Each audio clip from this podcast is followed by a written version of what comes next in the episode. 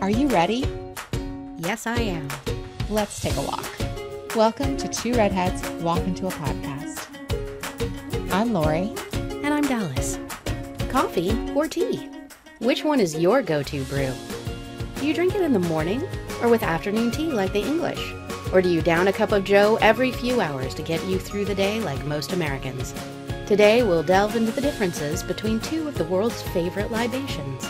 We'll give you some tips on how to maximize the benefits of your favorite beverage and provide time savers to speed you to that first succulent sip. Step right up, because here we go.